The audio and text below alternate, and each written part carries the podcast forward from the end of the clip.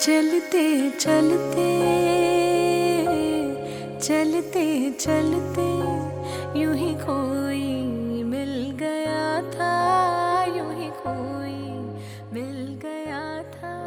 सारी राह चलते चलते, सारी राह चलते चलते।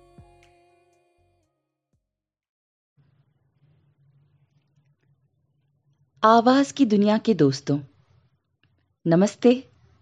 सत श्री अकाल। आदाब। केड़ो हाल आहे? आज मैं संगीता पमनानी इस पॉडकास्ट की दुनिया में अपना पहला कदम रखने जा रही हूँ और आशा करती हूँ कि आप सब इस सफ़र में मेरा साथ ज़रूर देंगे। चलते चलते मैं आप सभी लोगों से कुछ ऐसी कहानियाँ, उनके किरदारों और कविताओं से मुलाकात करवाऊँगी। जिन्होंने कहीं ना कहीं चलते चलते मेरे दिल को छुआ है और मुझे विश्वास है कि आप सभी को भी ये बहुत पसंद आएँगी।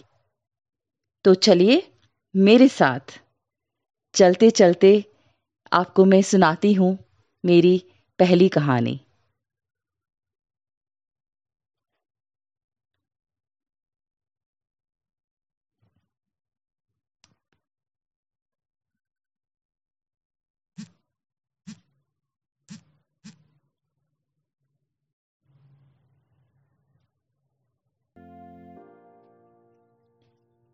विशालगढ़ एक्सप्रेस।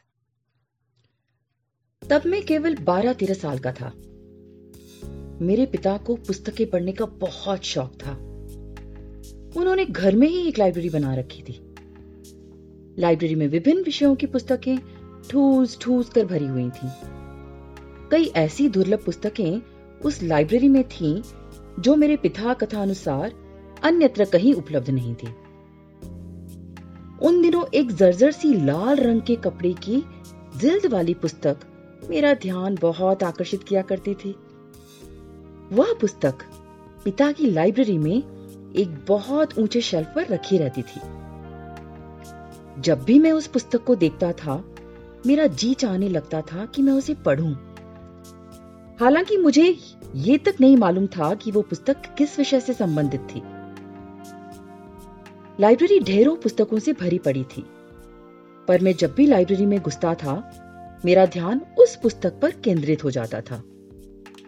पिता अपनी पुस्तकों को किसी को विशेष रूप से बच्चों को हाथ नहीं लगाने देते थे।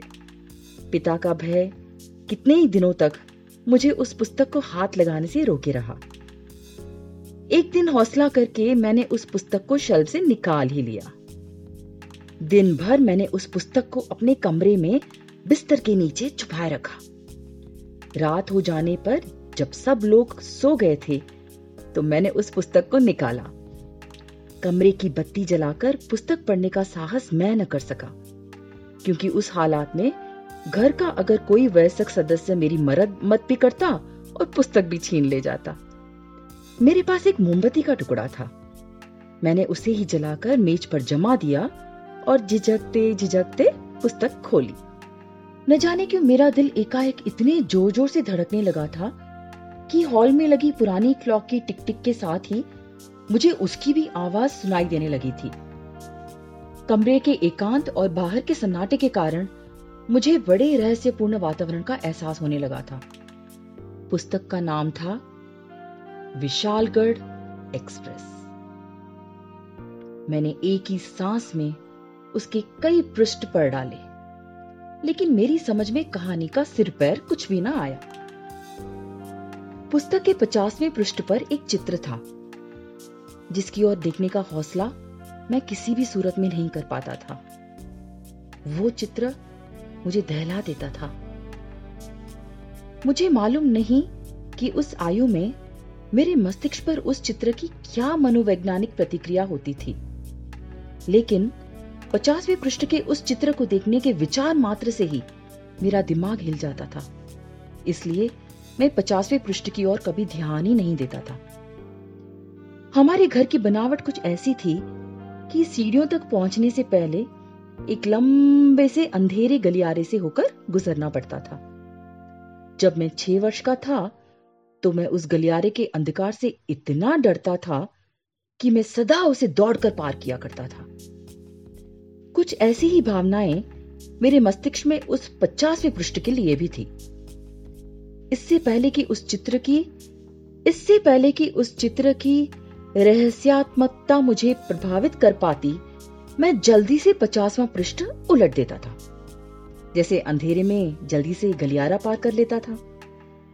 हालाँकि उस चित्र में ऐसी कोई भयानकता नहीं थी कि उसे कोई देखना ही गवारा न करे। लेकिन न जाने क्यों क्या बात थी कि मैं हमेशा उस चित्र के साक्षात्कार से बचने की कोशिश करता रहता था? वो एक अंधेरा सा चित्र था, जिसमें रात के समय एक खाली प्लेटफॉर्म दिखाया गया था।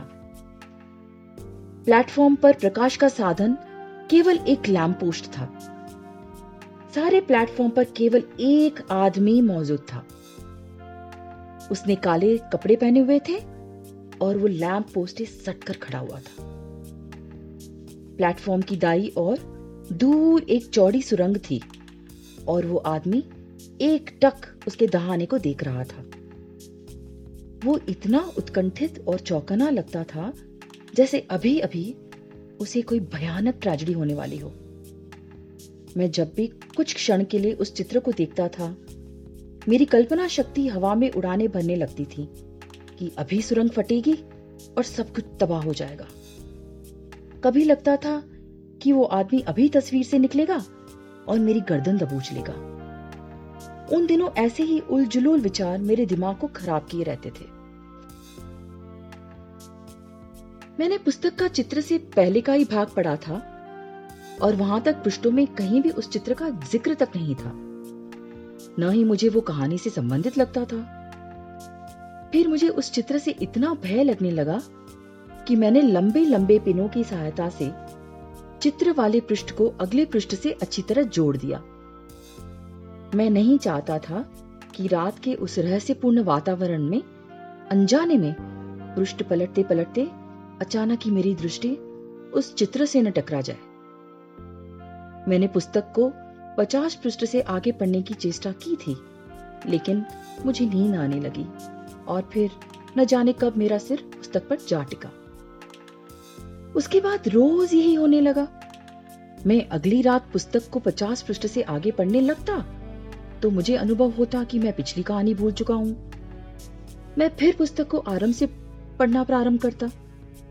लेकिन पचासवें पृष्ठ तक पहुँचते पहुँचते मुझे फिर नींद आ जाती। मैंने न जाने कितनी बार वे पचास पृष्ठ पढ़े। लेकिन उनसे आगे पढ़ने का संयोग कभी ना हो सका। और फिर मैं बड़ा हो गया। और उस पुस्तक और पचासवें पृष्ठ की उस तस्वीर को भूल सा गया। फिर मैं बड़ा हो गया और उस पुस्तक और पचासवें पृष्ठ की उस तस्वीर को भूल सा गया। फिर मैंने टेलीफोन बनाने वाली एक सरकारी कंपनी में नौकरी कर ली। उस कंपनी में मेरे सात साल गुजर गए। उन सात सालों में मैं महीने में कम से कम दो बार कंपनी के काम से टूर पर दिल्ली से बाहर अवश्य जाता था। उन सात सालों में मैंने उत्तर भारत की बड़ी सैर की। फिर उसी नौकरी के सिलसिले में एक दिन मैंने आधी रात से कुछ मिनट पहले स्वयं को एक अंधेरे और तन्हा रेलवे स्टेशन पर ट्रेन की प्रतीक्षा करते पाया। जो स्टेशन की क्लॉक ने बारह बजाए, मुझे बचपन में पढ़ी लाल जिल्द वाली पुस्तक के विषय में सब कुछ याद आने लगा।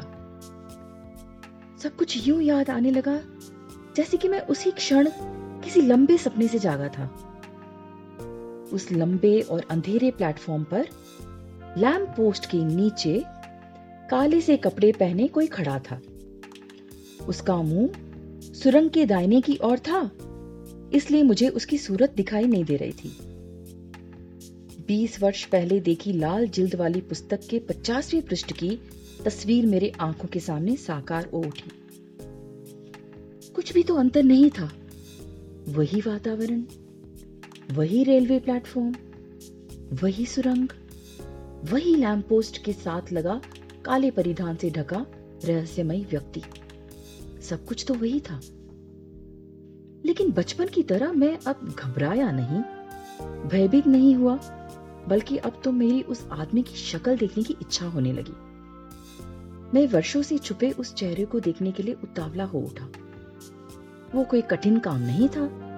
किसी भी बहाने से मैं उसके पास जा सकता था, जैसे मैं उससे समय ही पूछ सकता था।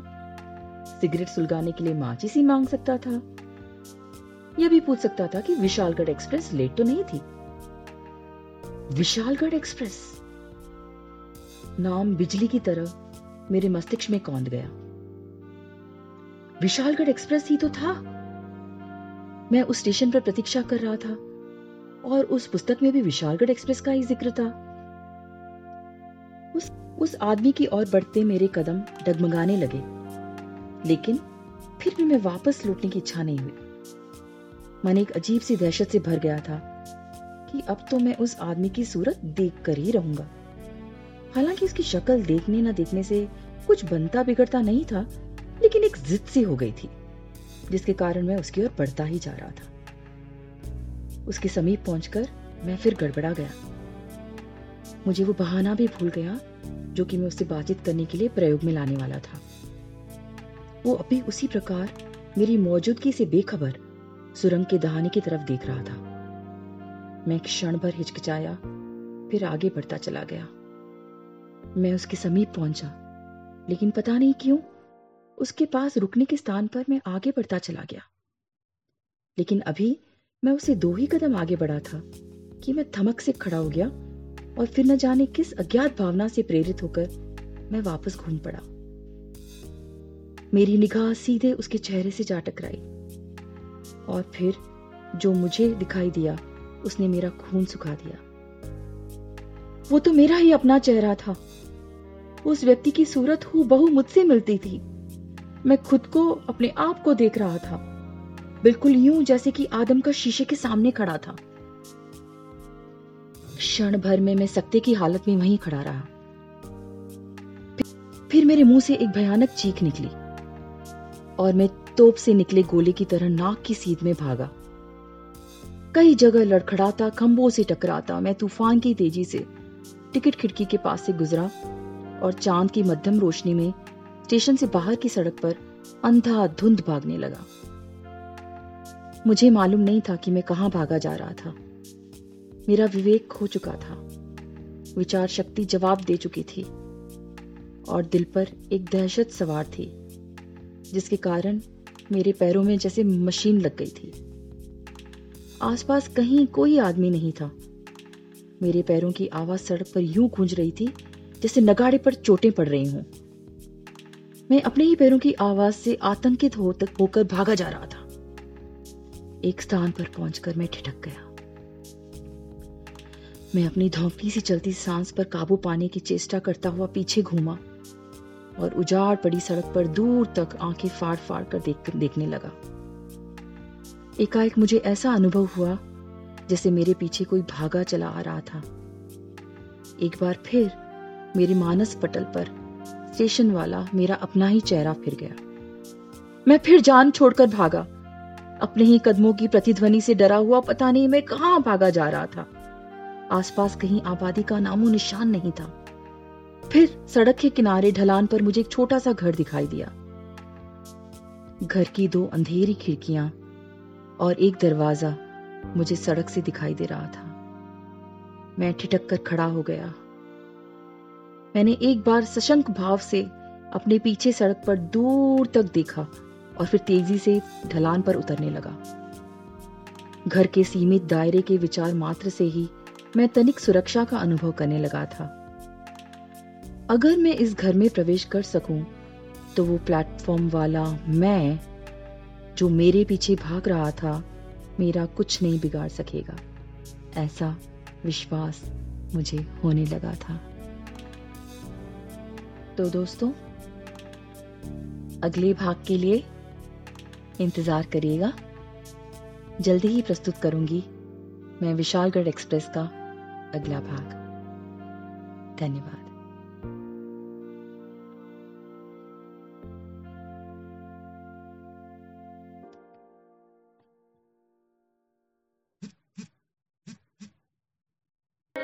चलते चलते चलते चलते, यूँ ही कोई मिल गया था, यूँ ही कोई मिल गया था। सारी राह चलते।